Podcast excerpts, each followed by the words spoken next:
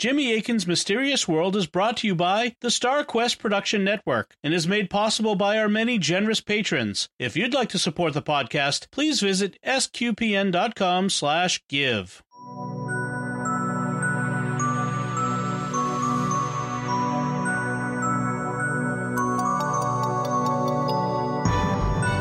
You're listening to episode 241A of Jimmy Akin's Mysterious World, where we look at mysteries from the twin perspectives of faith and reason. In this episode, we're talking about your mysterious feedback on some of our recent episodes. I'm Dom Bettinelli, and joining me today is Jimmy Akin. Hey, Jimmy. Howdy, Dom. So let's get right into it. We have uh, some feedback on some of our previous episodes here, like I mentioned, and our first feedback comes from Timothy Lim. Jimmy, can you tell us about this? Yeah, uh, Timothy Lim is a comic book artist that I know, and I recently got a postcard from him. The front of the postcard, which we'll have uh, in just a moment for the video version, there we go. Uh, is uh, so this postcard is from Roswell, New Mexico. It shows the the desert around Roswell, and there's a UFO in the process of abducting a man in a big beam of light. Um, and so that's a nice postcard, but uh, Tim personalized it on the back. And on the back, he's drawn the UFO abducting me. So he's got a, a caricature of me saying, It's always aliens, which is probably what I would say in that situation. That's awesome. Fantastic. Yeah. Our next feedback comes from Jillian, who uh, also sent in some fan art. And if you're watching the stream, you can see it now, or watching the video, you can watch it now. Uh, and this is what Jillian wrote Hi, Jimmy and Dom. Attached to some fan art of the show that I recently finished. I've been a big fan since the show started, and I'm super glad I got around to creating this illustration. The illustration contains images of the Hindenburg, a drop bear, pyramids, aliens, a UFO, the Dead Sea Scrolls, Noah's Ark, Bigfoot, a ghost, a generic ghost since y'all have told so many different ghost stories, and the Cottingley fairies. And of course, Dom's in there too. Mm. I have a background in cartooning and comics, and several of the Mysterious World episodes have been so interesting that I've written them down on my list of graphic novels I want to create one day. I think the FBI Secrets Exposed episode especially deserves a comic adaptation. If you're ever in need of a graphic designer, illustrator, or cartoonist, I'm available for hire. My website is jillianchapman.com. My Instagram is at Kiwi Cranium. If you'd like to see more of my work, thanks for everything y'all do. Mysterious World is a great show, and I hope it keeps going for years to come. Thanks, Jillian. That's certainly the plan, and thank you for the fan art. It's really great to it, and kind of it, it's interesting to me that we got uh, uh, illustrations as fan art from two different professional comic book artists uh, at the same time, and so um, they're both. I like them both. Um, in um, Jillian's, for those who who are able to see it, or even for those who aren't able to see it, it has uh, me, and it's got a really large beard, but it um, it has me picking up a little green gray alien by one of its feet and kind of scrutinizing it uh, carefully. And um, it looks like I'm picking up a little, I don't know, polywog or something and looking at it. um, so yeah. it's really cool. Thank you very much. I love it. I love the style too. It's a great style. It's very fun. It's awesome. All right. So our next feedback is going to be from Joe, who says this. Hello, Jimmy and Dom. My name is Joe from Louisiana. I have a question for both of you. It isn't in reference to any one episode. I was wondering that with all the research you have done in the production of the podcast Mysterious World, is there any topic you still consider mysterious? Is there something that you just can't rationalize? Thank you. So, Dom, he said it was for both of us. How about you? You go first. For me, it's it's always going to be Skinwalker. Just I I still remember when we talked about it. I watched the the Secrets of Skinwalker Ranch show on History Channel, and it's just the show, the, the TV show. Uh, I don't know. They maybe they go a little too sensationalist, but the stuff that you and I talked about is really still baffles me. I I mm-hmm. there are things about that I just can't you know come up with a rational, non exotic explanation. There may be one, but I just can't reconcile it myself, and hopefully there'll be more information at some point. That's for me. That's the that's the big one. Uh huh. For me, there are multiple ones. Um, so, you know, Joe asked, are there ones that are still mysterious? And the answer is sure. When I give the bottom line at the end of at the end of our discussion of a mystery, you know, sometimes I've been able to narrow down what it might be, but not get to a firm conclusion at the end. Um, you know, I may be able to to go from, you know, here are five theories that could explain it to two, but but I still don't ultimately know which of the two it is. And you'll hear me say things like that at the end of a lot of episodes. Um, I frequently will say that at the end of UFO oriented episodes. Um, I have yet to encounter a UFO case where I'm convinced it had an exotic explanation. I'm very open to some of them being exotic explanations. I can't rule that out, but I also ha- have yet to meet a case where I feel the evidence is so compelling that it has to be something exotic. Um, although also in UFO episodes, we do cover cases where I I don't think it's exotic at all. Uh, where I think it's hoaxed. For example, uh, the Devil's Den uh, encounter, despite the fact it was in Arkansas, I don't believe that guy. And similarly, Steven Greer is a lying liar who lies, and so his summoning UFO CE5 thing is uh, is just fake. Um, other episodes where which aren't UFO related or aren't uh, you know primarily about UFOs um, would include episode 15 on the JFK assassination uh, in that one, I concluded you're not crazy no matter what your theory is. There's evidence that points both ways. Um, and so that one can be read multiple different ways. The two basic are was there a conspiracy or not? But then if there is a conspiracy, who was it? And there are a bunch of options there. Uh, Skinwalker Ranch and also episode 202 on the Blue Panic Orbs, which is a, a, sequel to Skinwalker Ranch. Those were ones that are still mysterious to me. Episode 53 on the Betz Sphere was very mysterious. Um, I think the object is probably non exotic, but I don't know what it is. Um, and it's it's really weird uh, episodes 117 and 118 on Ingo Swann's book Penetration. I don't know what what's up with that. It's a really wild story. And we've got one that's coming up. Um, I, I, do have tentative proposals, but it's still mysterious to me. Episode 244 on the Versailles time slip. I'm I I am I can narrow it down and make a tentative proposal, but I'm not I'm I am not convinced I understand what happened in that instance. So you'll be hearing all about that soon. Excellent. Our next feedback comes from Mike Minicky via email, who writes, as you know, Mysterious World was doing updates every 50 episodes or so, and I thought you or Jimmy, meaning me, had mentioned you'd continue trying to do this. Since we're well past episode 200, I was wondering if that plan was on hold for now, or if perhaps one is planned for the near future. Keep up the great work. Thanks. So yeah, the the plan, and I I came up with the plan was to do uh, an updates episode every fifty episodes, and that would work out to you know basically one a year. Um, and that seemed like a good idea to me to update you know listeners on the stories that we'd covered previously once a year and say here's what's happened with them.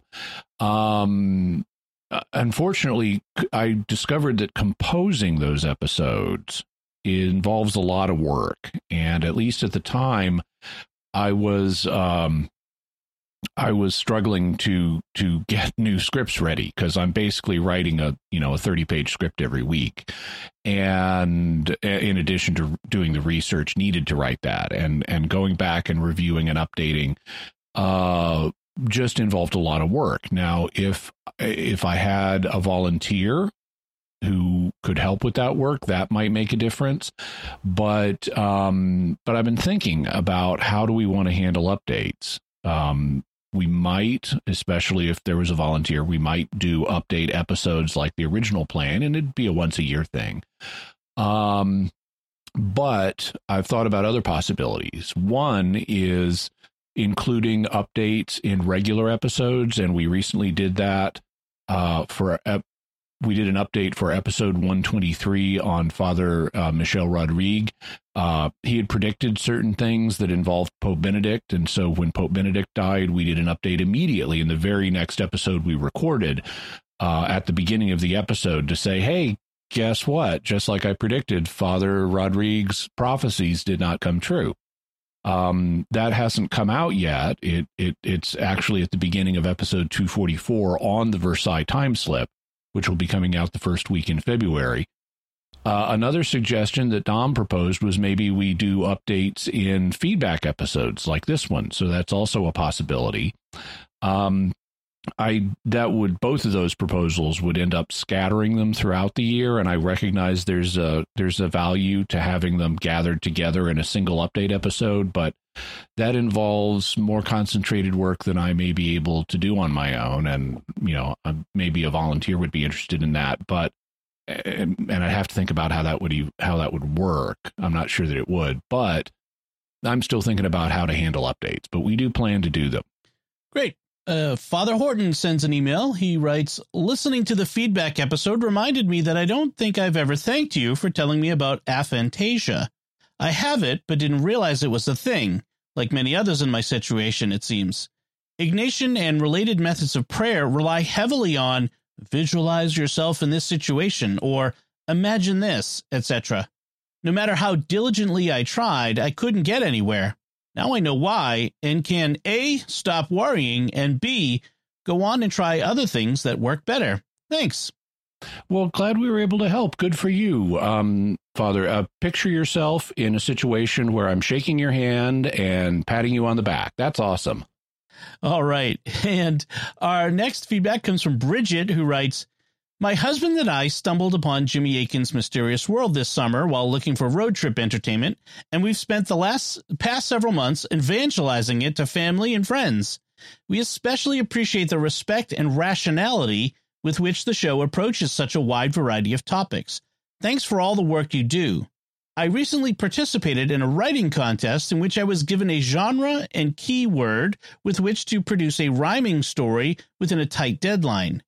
My genre was ghost story, and I was able to draw inspiration from one of my favorite episodes, The Haunted House of Marin County. I received second place in my heat and will move on to the next round of the competition. So thank you for giving me a fun idea for a genre in which I don't usually write. I included the series of sonnets below. Thanks again for this enjoyable and informative podcast. Well, that's great, Bridget, and congratulations on getting second place in your poetry heat. Um, now, after I heard from Bridget, I emailed her her collection of sonnets to Lloyd Auerbach, who was the guest in that episode, and he uh, thought the poem was really cool. Um, I also asked Bridget if she might be interested in sending us an audio recording so we could hear the sonnets in the author's voice. And she did do that. Uh, we're going to play it for you. It's about three and a half minutes long, but here is Bridget's uh, poetry cycle based on the uh, haunted house of Marin County. Apparition. The dollars, monthlies, finance options, bills, they circle round my thoughts while dishes rinse. My mother and her broken mind that spills in tantrums, fights, aggression, railed against a world that's unfamiliar to her now. A sound breaks through my reverie, a voice I do not recognize. I hear it round the corner, playing with my two young boys. I tiptoe to the playroom, and there sits a little girl, old fashioned, small, and strange. She rolls toy cars along the rug and flits so quick my boys start laughing. Then a change. Her eyes look up at me. I am tense with fear. She tilts her head. She smiles. She disappears. This massive, glamorous house, it belies the worries dogging my steps hardship, death, my mother's failing mind. The world it tries, but cannot give our lungs one extra breath. And all the money in the world can't add one single moment to my mother's life, can't make her lucid, drag back thoughts she had five years ago before our current strife. With laundry piled high, I trudge upstairs until a woman's voice arrests my step She's there. She's smiling at my sons. Dark hair, young face, familiar, beautiful, except she vanishes. But I've seen her somewhere, in memories, gentle hands in my hair. Nurse, I checked the dates and times you asked for. And? Heart in my throat and phone at my ear. Nurse, trust me, honey. I'm head of this floor, and at those times your mother was right here. She wasn't sneaking out to you and back. We had her here, safe and sound and sleeping. Asleep, you're sure? I asked. Then a face, racked with pain, appeared, drawn and raw and weeping. My mother clutched the granite countertop, her grizzled, messy hair, her wrinkled face, the mother I knew yesterday. Mine stopped, with tangles, plaques, and chemo woven lace inside her brain. Did you have her meds changed? I asked the nurse. I think my mom's in pain. I turned from eggs and melted cheese to see my mother sitting at the breakfast bar. Startled, I dropped the omelet and its cheese splattered the hardwood floor. A diamond star to her lapel pinned, pearls in both her ears. My mother of five years before, prim, sleek, and glamorous. Her eyes now had no tears. I gasped, But, Mom, how? I managed to creak. I missed you so, she said. I had to use this chance to thank you for intervening. They fixed my meds now, and so thanks to you, you see me at my best. She was beaming. She reached her hand to me, and mine passed through. My barest whisper, Mom, I've missed you too. My phone rang as I tucked my boys in bed. My husband answered, but I snatched it back. He shook his head. The hospital, he said and breathing, praying my voice wouldn't crack, I answered. Their response was no surprise. Come soon, your mother will not last the night. Gold headlights and deep darkness met my eyes till I arrived in harsh, sanitized light. She lay in bed, grizzled, fragile, and small. I was incensed by tears that filled my eyes. I'd said goodbyes these past five years and all for her to give me hope again, then die. She stirred, eyes opened, and she held my gaze. I clutched her hand until they closed again. And that's the poem. So thank you, uh, thank you so much for sending that, Bridget. I know how difficulty it how difficult it can be to write to form uh, in poetry. Um, in fact, I remember back in 1980. Now you were writing in sonnets, and there are five of them here. Um, I remember back in 1982, I was at the performance of a piece that was a, included the performance of a different set form of poetry known as a sestina, and and sestinas involve repeating stanzas where each line ends on the same word, and it can be really hard to uh, to write in that way at you know because you've got to meet this very particular form. And in fact the sestina that was performed at this event was about how hard it is to write a sestina and I, have I've periodically searched for that. I'd love to find it again. Um, if anybody encounters a sestina that includes the words sestina and coffee, um, let me know because that would that would be it. I remember one of the lines was like, "But then the word comes around to coffee." And you've got to think up some reason for that word to appear there. Um, but uh, you know, writing like this is challenging, and so congratulations.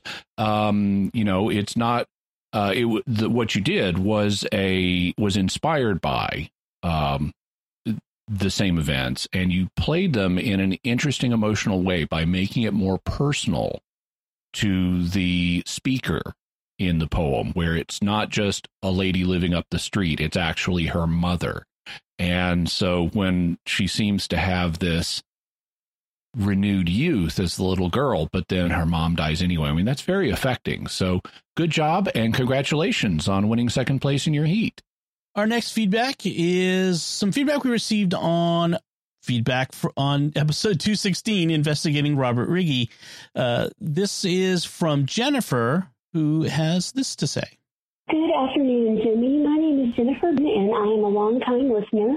I just started listening to today's episode uh, november 30th mysterious feedback and I actually noticed that nobody gave you the feedback I wanted to give you about your episode with uh, Mr. Biddle. I actually went after your episode with him and listened to his episode where he interviewed you. And I have to say, it really, really amazed me how gracious you were on his show with non-believers who cracked jokes that were sometimes not quite the thing. you just really blew me away with your grace, your gentleness, the way you answered their questions in a very uh, witnessing sort of way without being over the top. And it has just stuck with me since I listened to it. I don't necessarily want this played on your show. I just wanted to let you know that I did go listen to you on his show and I just really thought it was amazing. So that's all. I hope you have a good day. Thanks. Bye bye. Well, thank you very much, Jennifer. Now, you said you didn't want it necessarily played on the show, so I took that as you're okay with us playing it on the show, and and thank you for the feedback. Um, for people who may not remember, Kenny Biddle, who was a guest I had in our episode on investigating the psychic Robert Riggi, who was another lying liar who lies. Um, and Kenny did research that exposed that. And so I, I used that episode to talk about research techniques for investigating things like this. Um, Kenny was one of my instructors for the course on uh, parapsychology and skepticism that I uh, took at Rhine Research University or Rhine Education Center. Um, the um, uh, Kenny uh, is coming from a skeptical perspective, but he's an open minded skeptic, uh, which makes him different than the kind of rabid deniers like James Randi and so forth. So, and he's also a great guy. And so he had invited me on his YouTube channel where he has a show called The Skeptical Help Bar. Um, and that's one he does every Friday. And uh, he had me on for a whole episode and I took a lot of questions from his audience. Um, there was an official topic, but we kind of got away from that in part of it.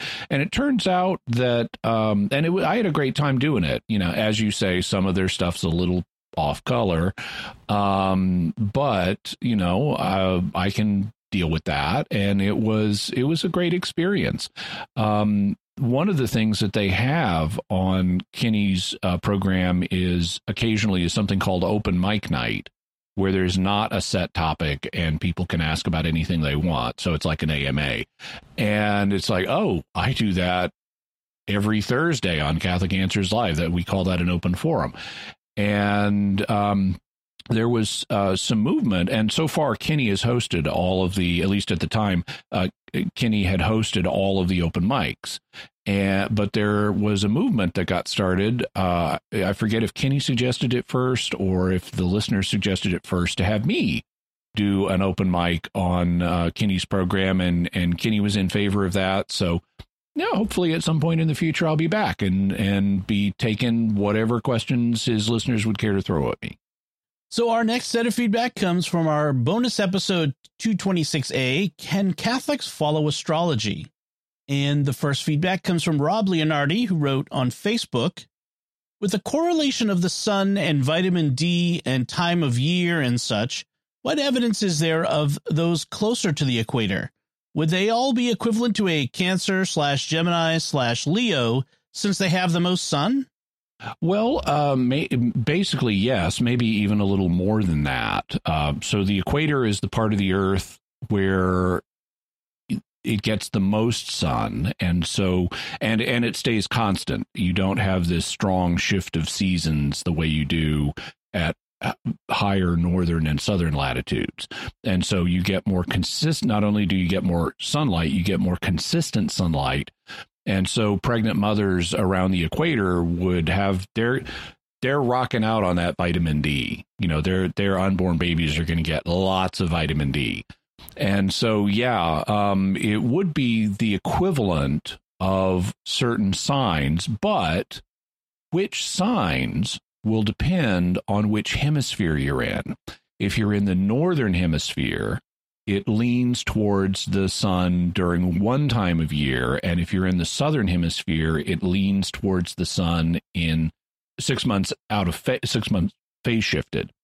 And so, um, so it would be a, a different set of signs, but basically, yeah, it would be like that, and maybe even more so because you get more sun at the equator uh, than you do at other latitudes. Josh J writes on YouTube since there are a strong statistic correlation between the amount of vitamin D when our mothers carried us in their wombs and mental illnesses, has a study been done of the effect vitamin D on mental illness in adults, teens, and kids with depression?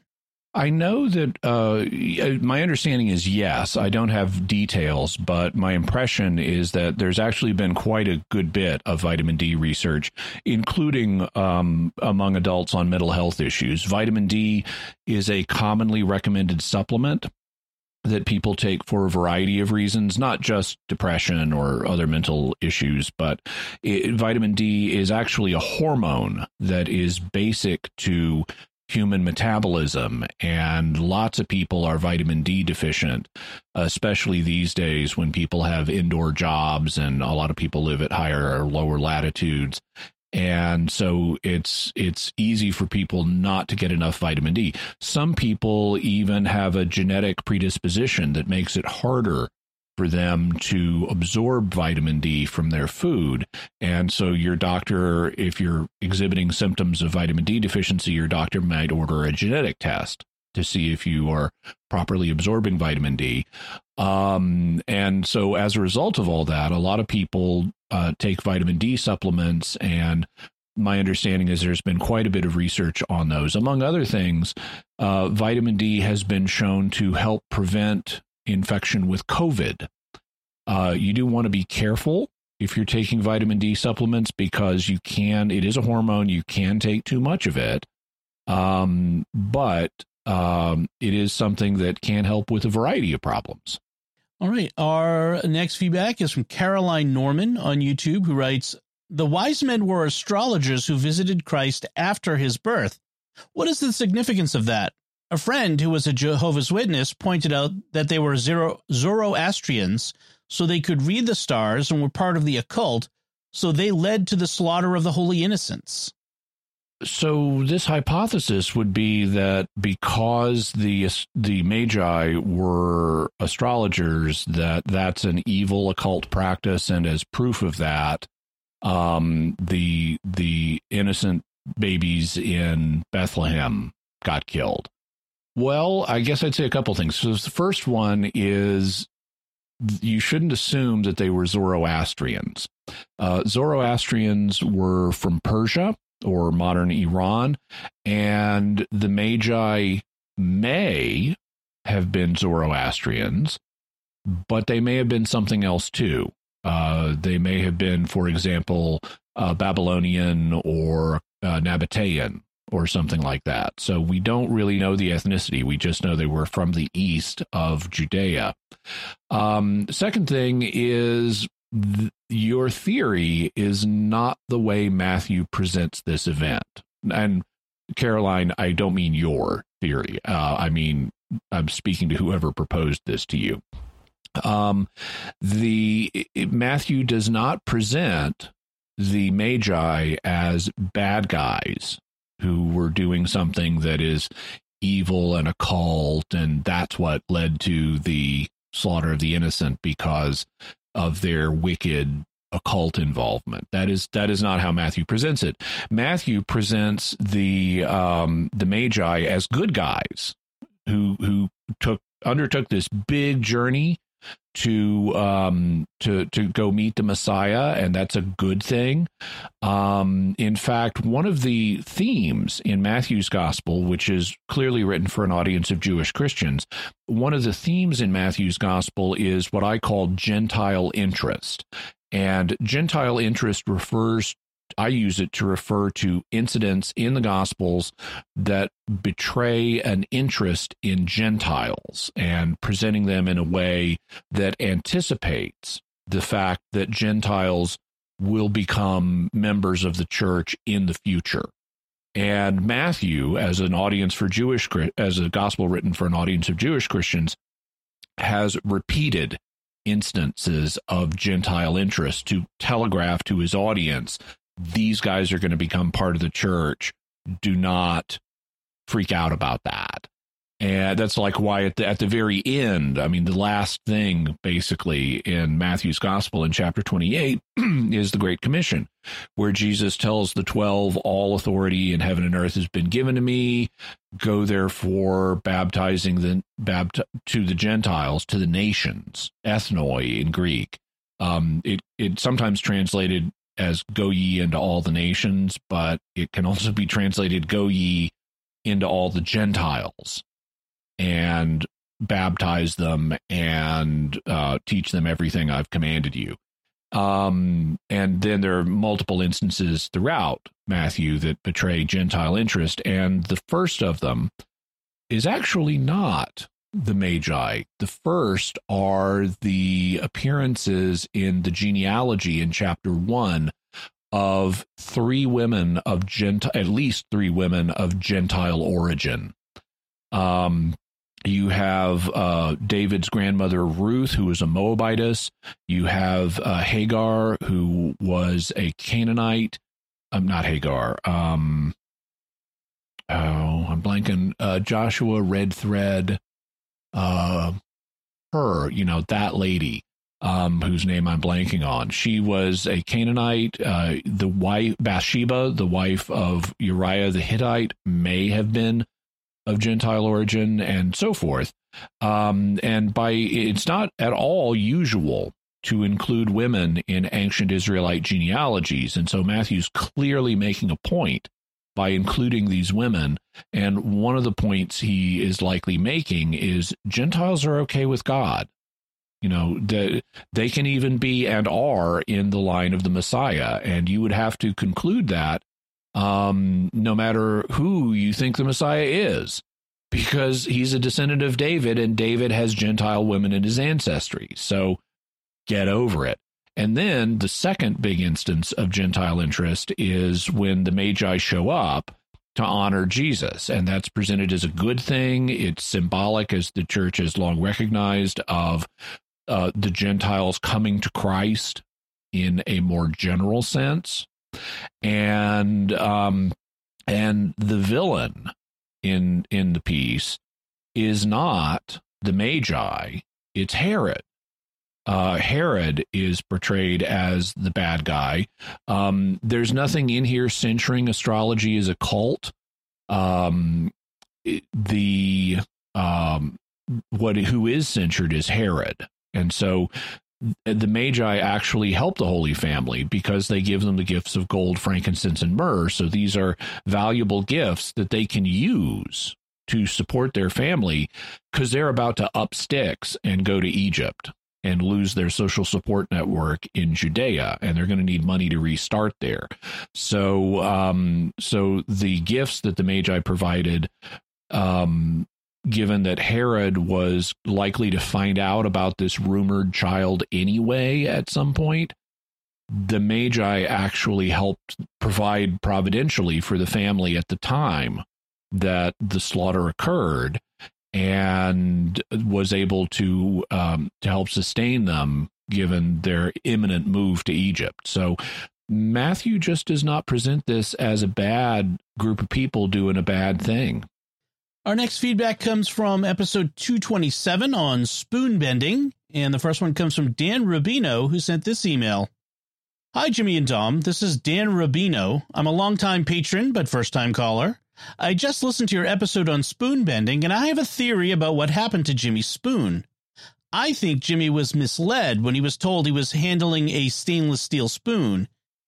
Instead, I think that uh, he was handed a special alloy of nickel and titanium called nitinol. Nitinol is what's known as a shape memory alloy. It has the remarkable, almost magic ability to remember a shape that it was given during a heat treating process. Once cooled down, it can be formed into another shape. But at a very particular temperature, the alloy will transition back to the shape it was originally given during heat treatment. The exact chemistry of the alloy helps determine what temperature this can occur. In your case, I believe the spoons were made with a nitinol alloy conditioned to transform at right around 100 degrees, warm enough that the friction applied in the proper spot on the spoon would trigger the movement. With the right psychological conditioning, you can be made to think you're applying the force needed to bend the spoon, but in reality, all it needs is some heat. You can see dozens of magic trick demonstrations using this alloy on YouTube. I know a lot about this material because I worked with it firsthand. I have a degree in physics and spent eight years working as a metallurgist, formulating, melting, casting, and testing nitinol. It is an amazing material that has many real world applications for things like heart stents and even indestructible wheels for NASA rovers. I think it's also no coincidence that the spoon bending parties were started by a Boeing engineer. Boeing has been studying this alloy nearly since its invention in the middle of the 20th century, so I think it's possible that the Boeing engineer may have been playing a clever hoax by having access to this rare alloy at a time when almost no one would have heard of it. That's my theory. Love the show. God bless. So um, I appreciate the thoughts, Dan. And Dan was one of a number of listeners who tried to come up with uh, naturalistic theories of what could account for the the spoon bending that I was able to do. Um, basically, all of the theories that I heard involved hoax.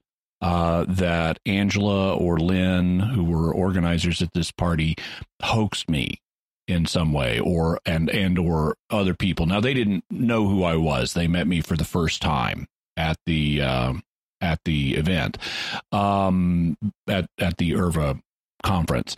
Um and so they would have been hoaxing everybody who was there.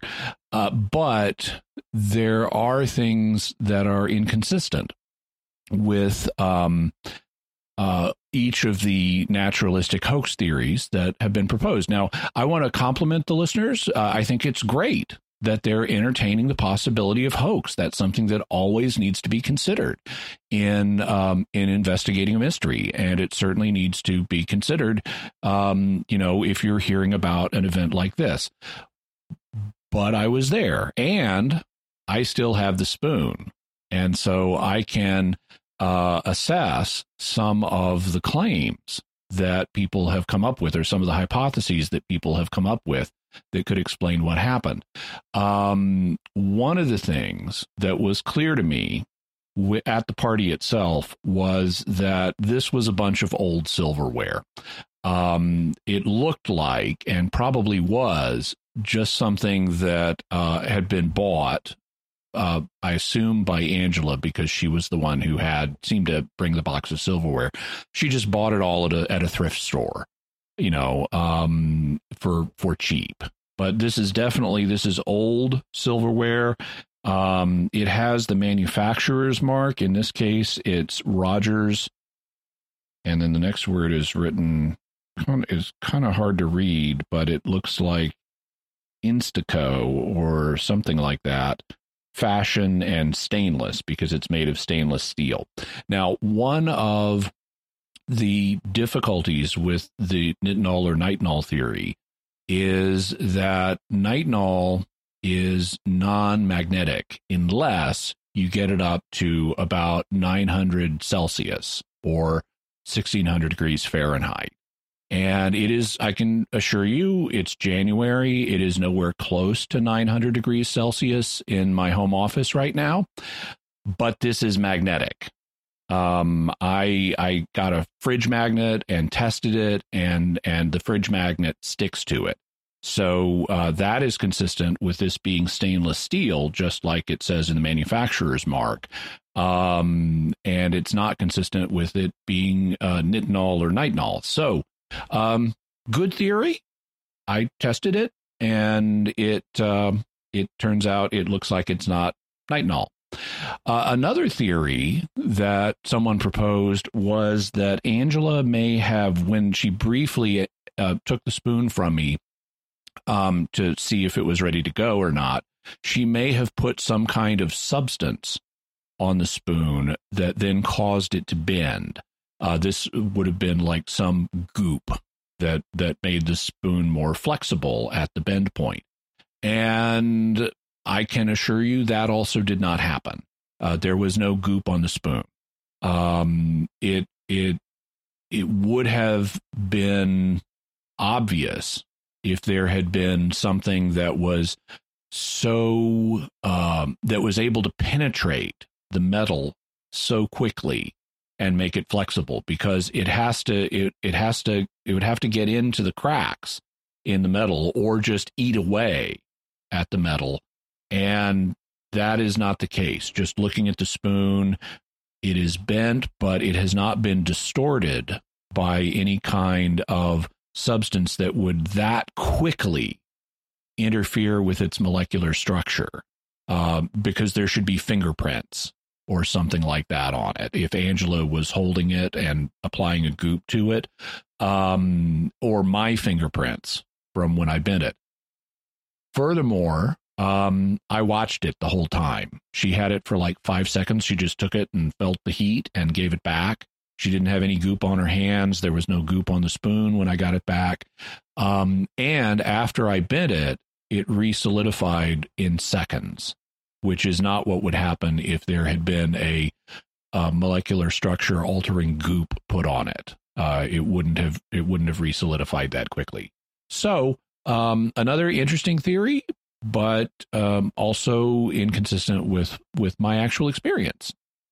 The next email comes from Justin. I'm going to try to say this, Justin. So, Ziauga. Uh, it's it's an, that's an interesting name. I'd love to know what uh, ethnicity that is. That's a really I think it's probably Polish. Yeah, yeah.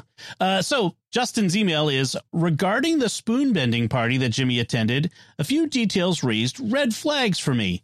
When evaluating phenomena, I tend to look for elements that get introduced by the host or organizer of an event that seem out of place, i.e., the same type of elements that stage magicians do that provide cover for what they're really doing. In this case, Angela stopped by Jimmy and asked to see his spoon, after which she took it, said it was ready, and then handed it back to him. I immediately wondered if she did a sleight of hand switch, which is why she requested to take it. Couldn't she have identified that the spoon was ready or just told Jimmy to bend the spoon without taking it from him? The taking seems to introduce an unnecessary element to allow for a switch. This would also explain why Lynn told Jimmy only to rub a certain place on the spoon, i.e., because Lynn knew that's where the switched spoon would be able to be bent at. It also would explain why the participants could only select from spoons that were already there rather than bringing their own, i.e., the organizers needed spoons that would match the ones they were going to swap. This is just a hypothesis, but it seems to account for several facts as they were related in the story. So, once again, good job, Justin, uh, in coming up with a naturalistic explanation. Um, let's test it and see how well it was. Well, how, how well it meets the facts. The first thing I'd say is that people were not prohibited from bringing their own spoons. If you showed up with silverware, you could bend it. Um, the cutlery that they had was provided as a convenience for the people who were there. Um, and uh, so that's one point I would make. Um, secondly, the cutlery was different for different people. We didn't all have the same model of spoon. In fact, um, we didn't all have spoons. Some people had forks and this the box of cutlery as i said was it was clearly old cutlery it looked like it had been bought in a thrift store and that would mean and even if it hadn't been old and bought in a thrift store um, the diversity of cutlery would make this that different people had would make it prohibitively difficult to do sleight of hand swaps because um, Angela would have to recognize the not just the fact I had a spoon, but the kind of spoon that I had. And have that in some hidden source of cutlery and then do the swap.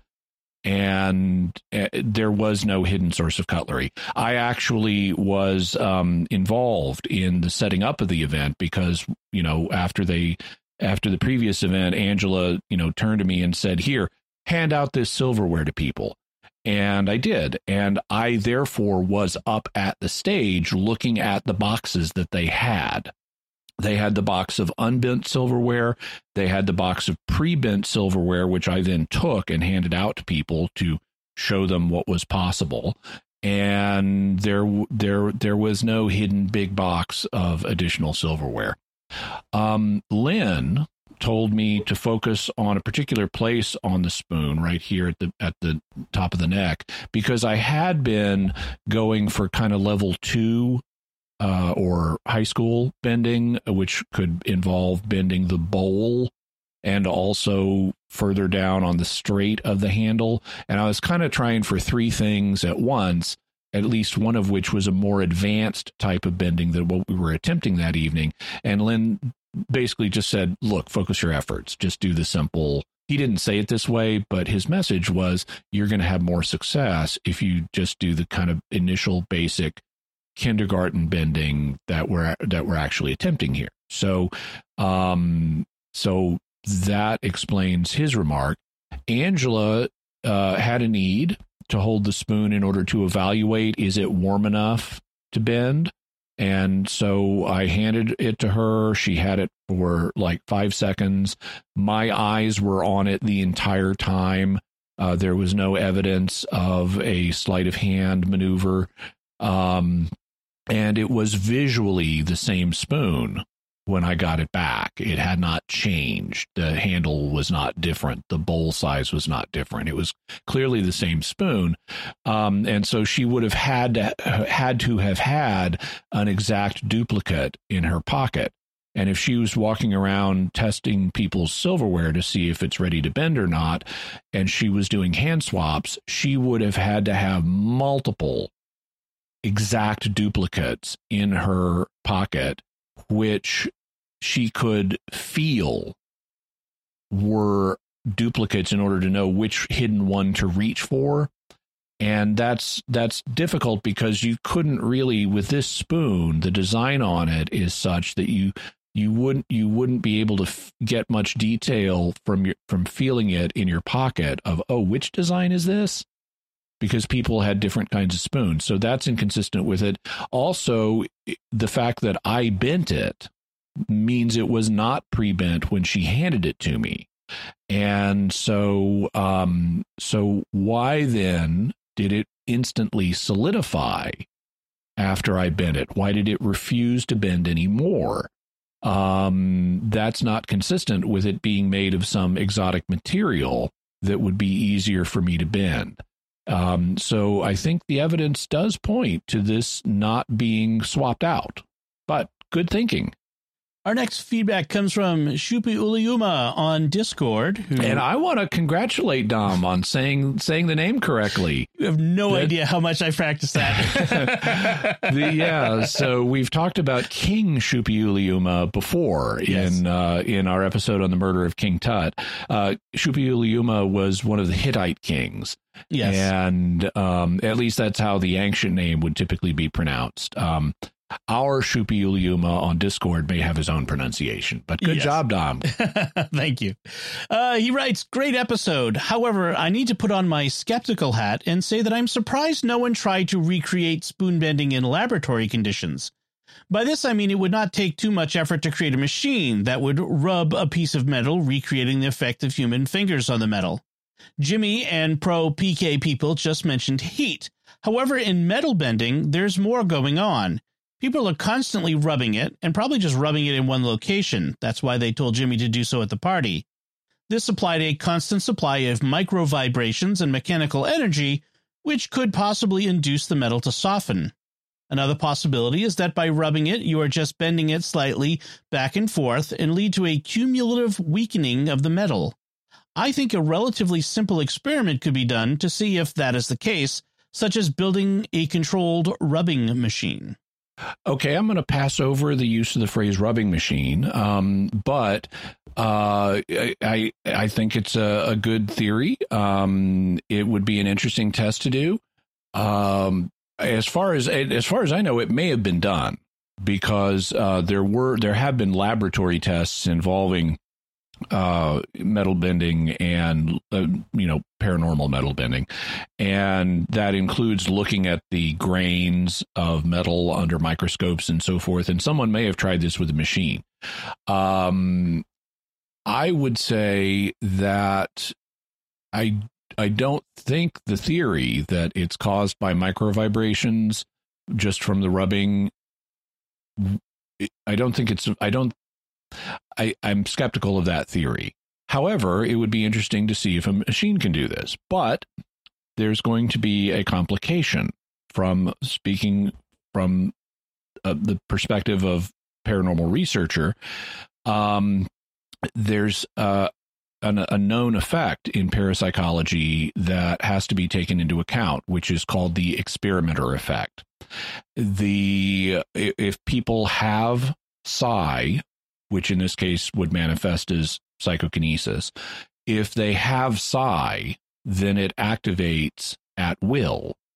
And one of the things that um, parapsychological researchers have found in doing PK tests is it can be really hard to eliminate the possibility that the experimenter, rather than the test participant, is the person who's doing the PK. Um, because the experimenter is invested in seeing his experiment succeed. And so you've got a person, they're trying to do PK. Let's say they've got what's called a psi wheel, which is a little wheel that is shielded and you can attempt to turn it psychokinetically. So let's say you've got this this test participant who's got a PK wheel in front of them. It's shielded, so heat and wind and electromagnetism shouldn't go through to the wheel. Um, and it starts turning. Okay, great how do you know it was the participant and not the researcher that was doing it? And there have been cases where it it you know the, wow this one researcher always gets success and other people don't and it looks like it's the researcher that may be uh, doing the pk so if you had a machine to attempt to do spoon bending for you by just warming and and rubbing the say the neck of a spoon um and it bent in a way that involved the use of less force. And I actually like this because you could measure the exact force being applied by the machine. Uh, whereas you can't do that with your hands because your hands don't contain sensors that can currently be plugged into a meter and read how much force you're applying.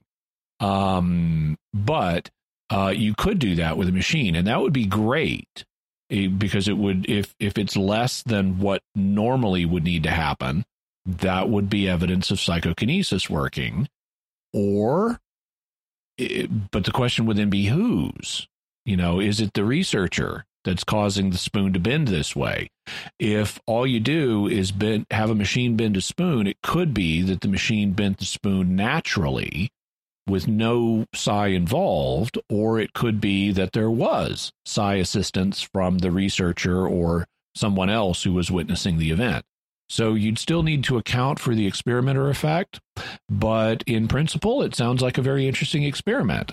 I think the way you could design that experiment is if you isolated the machine in a lab where it cannot be observed and had it set to begin the experiment at a random time yeah and recorded locally, not streamed or anything mm-hmm. like that. So isolated from the experimenter.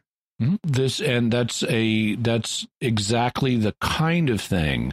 And so, very good thinking, Dom. That's Thank exactly you. the the kind of thing that parapsychological researchers do in designing their experiments. They that's a way of making it harder for uh, for living agent psi to affect the situation.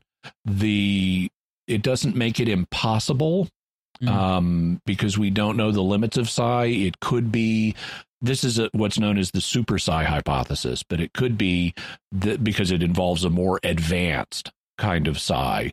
Uh, but if the researcher precognizes when the machine is going to activate the experiment, he could subconsciously direct his PK to that moment.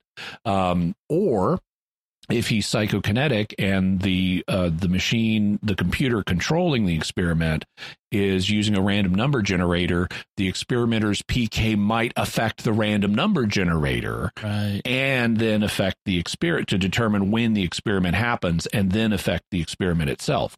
Um, so you one of the recurring issues that gets discussed in parapsychology is the impossibility of ruling out the super psi hypothesis, at least at this point, mm. um, because it's evidentially indistinguishable from some other things. So the goal frequently is not to completely eliminate the super psi hypothesis, it's to um, make it as hard as possible uh, for super psi to explain something by adding layers of complexity so that uh, what's called the sometimes called the crippling complexity argument can apply such that if super psi worked that way, it would be cripplingly complex. Gotcha. And so that's, but that's, um, that's some good thinking there. Thank you. Uh, I've been learning over the past mm-hmm. four and a half years. mm-hmm. So our next feedback comes from Paul Esmond, We wrote on Facebook, Jimmy, you guys always calmly go down the rabbit hole. It's always a great listen. Thank you for sharing. And thank you, Paul. It's our pleasure to do so. Harry Andrew wrote on Facebook, an incredibly interesting episode that I wasn't convinced I'd find interesting. I thought it was all bogus nonsense, but it appears there's something, actually something to it. Yeah, I had a similar journey on this subject. Um, the uh, originally, I thought it was uh, the spoon bending was all just you know misperception and hoaxing. Um, but uh, but I've had to become more open to the possibility. And uh, as I looked into it, and then having done it myself, and yeah, that didn't feel like I used as much force as I as I should have, and now it doesn't want to move anymore. You know, um, it, I've had to become more open to this. So the next one comes from Nanagaga 2001 on YouTube, who wrote, I was a teenager when Uri Geller became famous for bending spoons. It amazed everyone, including me. I've always wondered, though, assuming it is possible to bend spoons telekinetically, what use is that? I've never seen anyone use this so called psychic or paranormal skill in any kind of practical way, so what's the point? I guess I'm too pragmatic. Well, I, I understand that. It, um, I think the point is just to demonstrate that psychokinesis may be real. That's why people do this. There's no further practical purpose unless you want to bend a spoon for an art project, in which case you don't need to use psychokinesis, just use force. Um, but it is, you know, if you're someone who's interested in can this happen, you're coming from a kind of skeptical Western background, it can be an impressive demonstration. And I, I, think that's the only point here. I have read accounts of like back in the 70s, Uri Geller would try to demonstrate this. To, and I think Uri Geller, at least much of the time with metal bending, is likely hoaxing. Um, but people would give him their keys and he would bend them. And it's like, why did you give him your key? You cannot use that key now. How are you going to get back in your apartment or house or car? I mean, so I I don't understand why people would be giving him keys to bend because that would have a positively detrimental effect. This is very true. Uh, the next feedback comes from Tyrannosaurus Imperator on YouTube, who writes, I wonder if anyone has tried running tests on the metal while it's being bent. I'd be interested in seeing hardness and the stress strain curves before, during, and after being manipulated. I'd be very interested in that too. Um, I am sure there would be ways to set it up, but the problem you're going to encounter, or the difficulty you're going to have to overcome, is you need in at least in high school uh, and uh, or kindergarten and high school level bending, um, you need the person's hand in there, and you need space for the for the metal to bend. So that like in my case the bowl of the spoon has you know has basically done a 180 i've got a 180 turn in the metal here. Um, and how would you get measuring apparatus onto it? I mean you might you and there's a challenge here. It's presumably solvable. You might be able to get for example really small um sensors that you could put on different parts of it and they could move around move around freely. But uh, you're going to have to allow the person's hand in there at least their fingers without um, uh, without hurting their their fingers. And you're going to have to allow for the sensors you're using to be attached to the the metal in a way that still provides it room to bend. Now with college level bending or grad school level bending where you're just holding the base of the spoon and you cause the bowl to flop over um that you would you would need movable sensors but at least you wouldn't have the problem of the person's hand in the way. The next one comes from Melissa Palermo who wrote on YouTube my goodness, for fun, I grabbed a spoon from my drawer after I heard your experience. I rubbed it, but didn't yell. I was holding my baby in one hand and just rubbed my fingers over rather weakest part of the spoon for a few seconds with my other hand. I felt it do something weird, so I turned it. I was looking at it sideways. When I looked at it from the front, it was bent, tilted really. Not going to lie, kind of weirded me out. Now I have a crooked spoon, lol.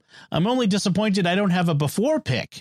Well, congratulations, Melissa. That's great. Um, at least you have a souvenir now that you can show people and tell them about the experience. And our next feedback comes from IIGBII on YouTube or Igby. Spoon bending has nothing to do with psychic abilities unless you're bending the spoons without anyone anything touching it, including your hand. Also, spoon bending is not related in any way, shape, or form to PK because PK is a psychic ability called psychokinesis, meaning psyche and movement, the movement of an object with your mind alone and not your hands. Spoon bending is called mind over matter. I guess the selling point lie is to is to associate spoon bending with psychic abilities and or PK to perk people's interests, like pictures of Jesus lie about him being white just to sell the religion to white people. Okay, so um, in parapsychology, uh, psychokinesis and mind over matter are two words for the same thing. Um, there's not a distinction that's drawn between them typically among parapsychological researchers. In fact, in in classes on parapsychology, they will commonly say, okay, so psychokinesis, also called telekinesis in the popular press, is mind over matter. That's how they explain it. Um, spoon bending, the idea is um, that bending the spoon at kindergarten and high school level, you you are touching it, um, but uh, you're you're the physical force you are using is being assisted psychokinetically. And so you are um, not having to apply the kind of force you normally would have to in order to achieve the effect you do. And and and there's no reason that natural physical kinetic energy cannot be combined with psychokinetic energy. You can use the two things together in principle, which is what's happening in uh, in kindergarten and high school level spoon bending. For uh, for grad school level spoon bending, you're as I said, you're you're not applying any physical force. You just say hold the spoon by the handle and you cause the the bowl to flop over. And that's that apparently happens too at spoon bending parties. Um, but there's not, in principle, a reason why you can't use psychic functioning to assist something that you're doing physically to make it easier. Um, in fact, there is um, a a a theory that we may, or at least I, there's a proposal that we may be using low level psychokinesis to navigate our environment all the time without realizing it. And we'll be talking more about that in a future episode where we we talk about weighing the soul. Um, so that'll be coming up. Um, in terms of Jesus of Nazareth, um, well, he was Jewish, and ancient Israelites had a lighter skin color that most people today, most English speakers, would classify as Caucasian. Um, Egyptian wall paintings show Semites like the Israelites with a light skin tone compared to that of the Egyptians. Uh, in the Bible, David is described as being red, which uh, meaning means he either had red hair or ruddy skin, which would mean it was transparent enough that you could see the blood under the skin. And one of the proverbs uh, comments on how Ethiopians have dark skin, indicating that the Israelites, in contrast, had had light skin. Um, but you know, this is a cosmetic matter, and it doesn't make any difference to God. God loves all His children, and our different skin colors, hair colors, and eye colors all add beauty to the tapestry of mankind that God has made. Excellent. Well said. Our next feedback, a bunch of feedback, comes from episode 228 on the secret Cuban Missile Crisis. And the first one comes from Ben H on Discord. Gotta admit, Castro had some serious bravery for the leader of such a small country to assert itself as an equal to both the Americans and the Soviets in negotiations at the time.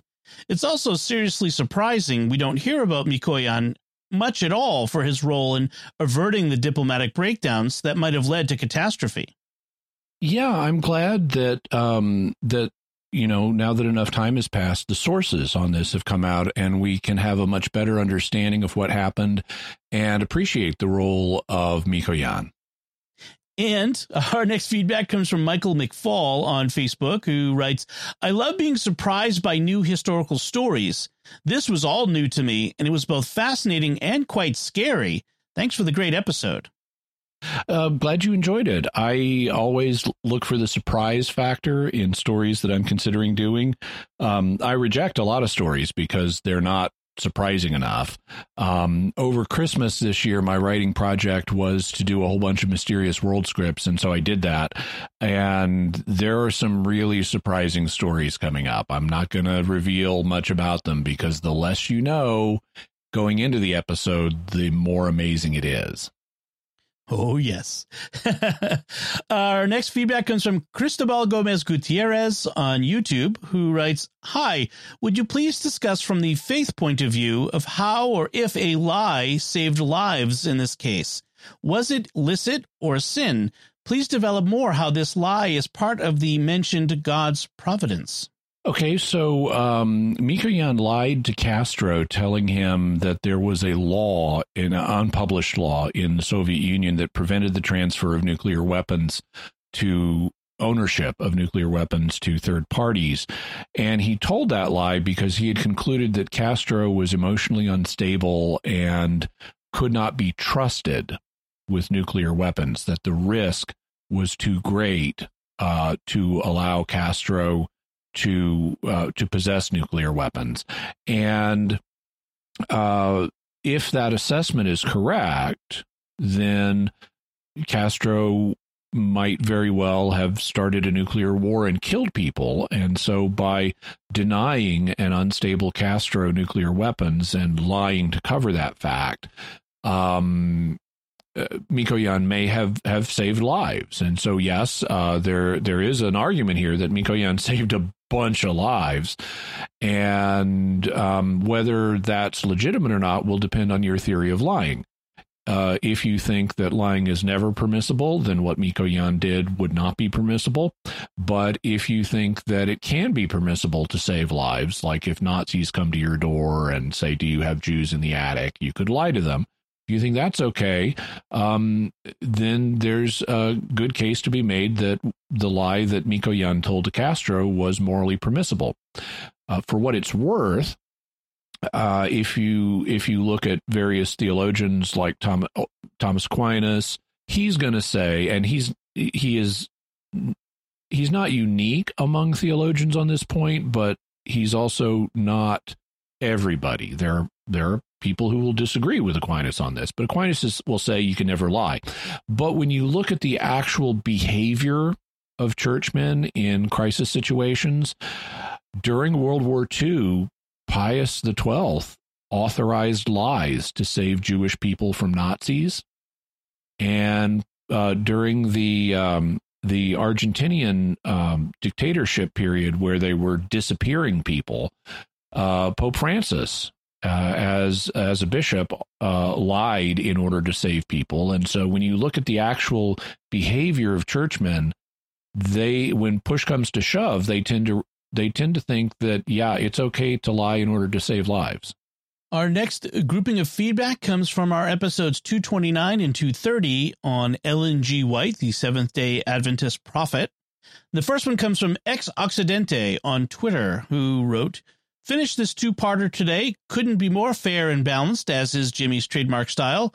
Well done. I really enjoyed it and learned a great deal.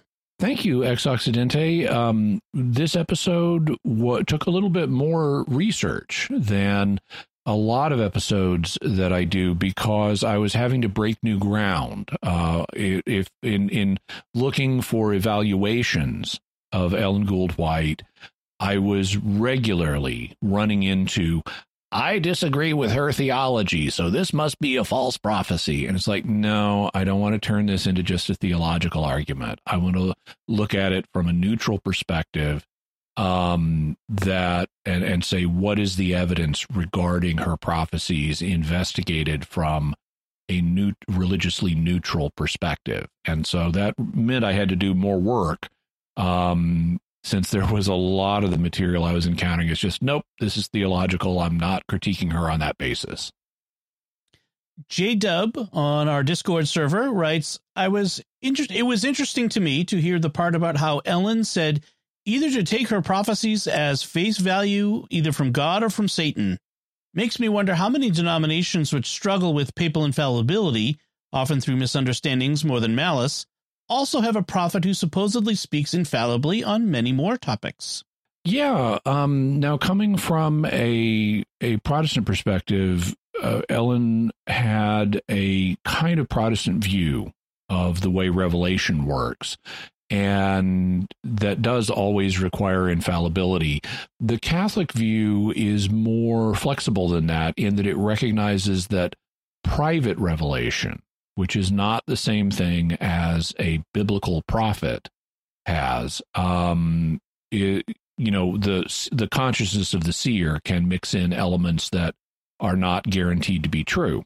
And so you have to have a bit of a more sophisticated approach in evaluating a private revelation. But um, but Ellen was convinced I'm the same as biblical prophets. I'm I'm getting the same kind of inspiration, and so everything I say uh, is true. And there's a one strike and you're out rule if that's the kind of prophecy you're claiming to receive.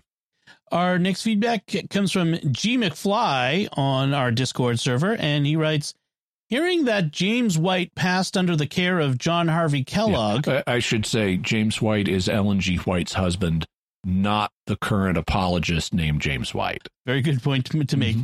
So, hearing that James White passed under the care of John Harvey Kellogg, I can't help but wonder if we've got a possible serial killer on our hands here. yeah, serial spelled C E R E A L. Um, yeah, uh, good one, McFly. and then uh, we have another comment from uh, Suppiluliuma on Discord who writes One thing Jimmy did not mention is that Ellen G. White claimed the Pope was the Antichrist, and his title, Vicarius Filii Dei, which is not an actual title of the Pope, adds up to 666. Yeah, I I didn't mention that because I was using a non-theological angle um, that would have had the if I'd gone into that, it, at least if I'd gone into it in any depth, I, I, mean, I would have had to explain what gematria is, which is the use of the adding up of numbers for letters in ancient languages and numerical systems.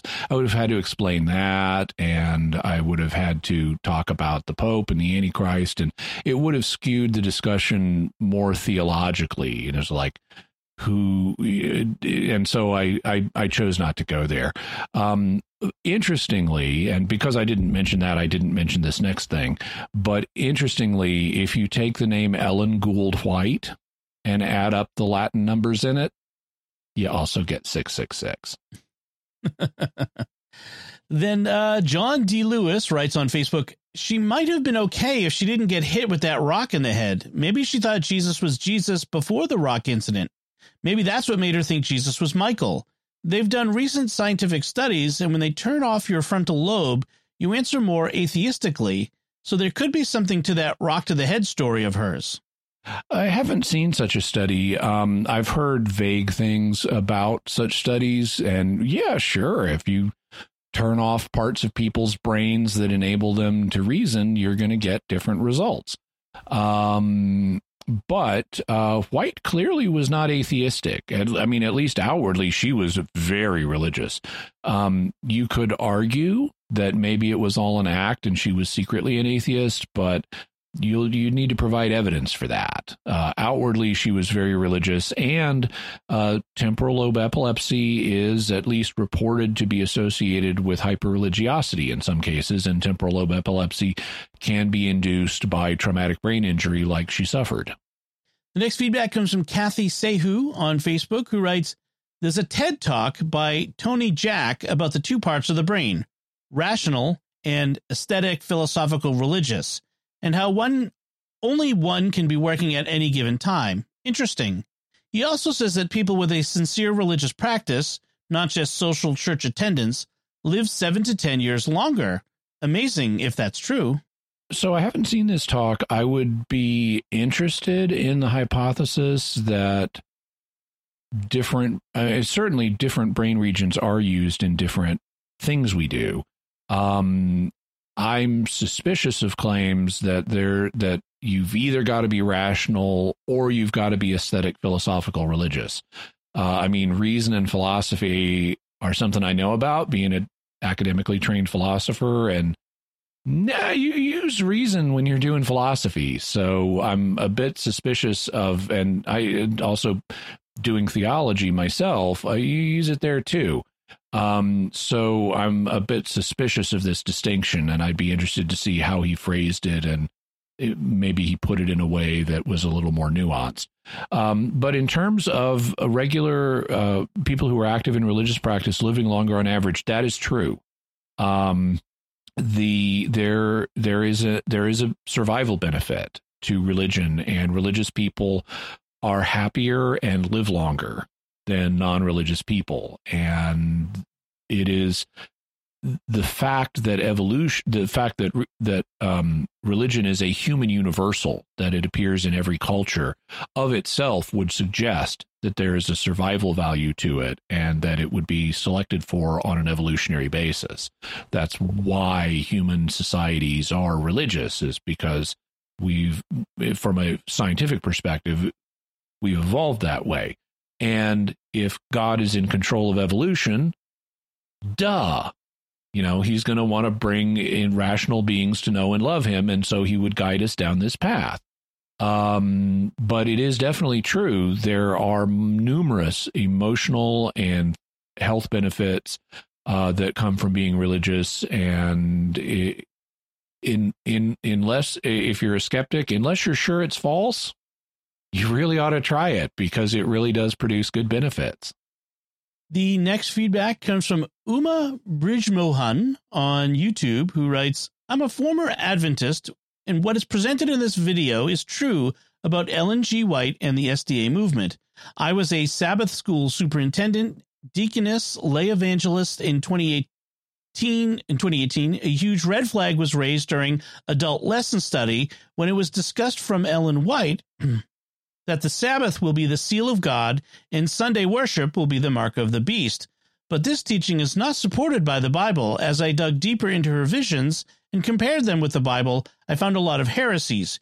Great video. Keep it up. Thank you very much, Uma. Uh, glad that you found it helpful. You you raised issues that are all true. I didn't go into them because of I was taking a non theological approach to. I was trying to just do you know a parapsychological approach of what does the evidence suggest about her visions um, from a religiously neutral perspective. But I'm glad that uh, you found it helpful. Thank you so much.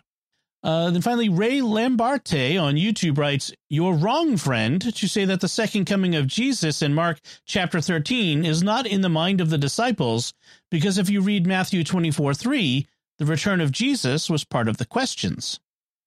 Okay, so there is an additional final question in at the beginning of the Olivet discourse in Matthew, and there is additional final material at the end of the Olivet discourse in Matthew. And this material, which includes, for example, the parable of the sheep and the goats, clearly deals with the end of the world. So the additional final material in Matthew is at the end of the Olivet Discourse is best understood as answering the additional final question at the beginning of the Olivet Discourse. And um, it is about the end of the world. But that means the initial, earlier material in Matthew's version, which is paralleled in Mark and Luke, is best understood as answering the initial earlier question, which is about the destruction of the temple. So that big block of material that you find in all three gospels is best understood as dealing with the destruction of the temple, which is the only question that it's set up with in Mark and Luke.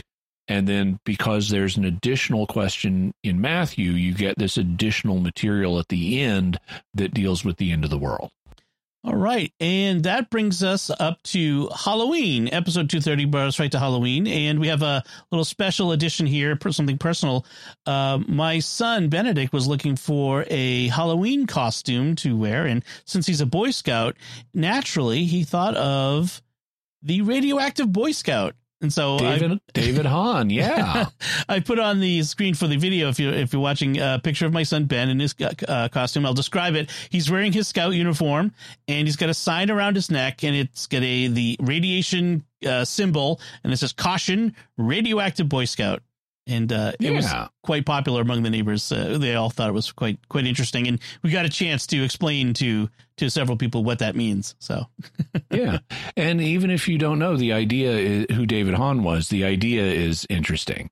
And yes. I understand you mentioned to me, Dom, that um, that you'd thought about seeing if Mysterious World listeners want to make mysterious Halloween costumes, and so uh, maybe next year, um, if people uh, have a mysterious Halloween costume, either based on one of our episodes or not, um, send us a picture, and yeah. we'll uh, look at including it in a feedback episode. Yeah, or if you've got pictures from this past Halloween of a of a Mysterious World based ep- uh, costume send them in uh, you know now and we'll we'll we'll save them up and share them uh, that would be that would be fun that's a lot of fun all right. So that's all of our feedback this time. You too can send in your mysterious feedback on any of the topics we cover. You can do so by visiting sqpn.com or the jimmy akins mysterious world facebook page sending an email to mysterious at sqpn.com sending a tweet to at mys underscore world. In the StarQuest Discord community at sqpn.com slash discord, calling our mysterious feedback line at 619-738-4515. That's 619-738-4515. Or you could post a comment on our YouTube channels, either the StarQuest YouTube channel, youtube.com slash StarQuest Media, or YouTube, your YouTube channel, Jimmy, at youtube.com slash Jimmy Akin. And did you want to tell folks a little bit about your YouTube channel. Oh yeah, yeah. I forgot. Um, like and subscribe, like and subscribe, like and subscribe. I'm trying to grow my channel, and so I really appreciate it if you would subscribe and hit the bell notification so that YouTube will actually tell you when I have a new video, whether it's a mysterious world video or one of the other videos I do. Excellent. I have to give you the opportunity. Uh, yeah, thank you. you can find links to Jimmy's resources from our discussion on our show notes on this for this episode on mysterious.fm slash 241A. And remember, to help us continue to produce the podca- podcast, please visit sqpn.com slash give. Until next time, Jimmy Akin, thank you for exploring with us our mysterious world. Thanks, Dom. And once again, I'm Dom Bettinelli. Thank you for listening to Jimmy Akin's Mysterious World on StarQuest.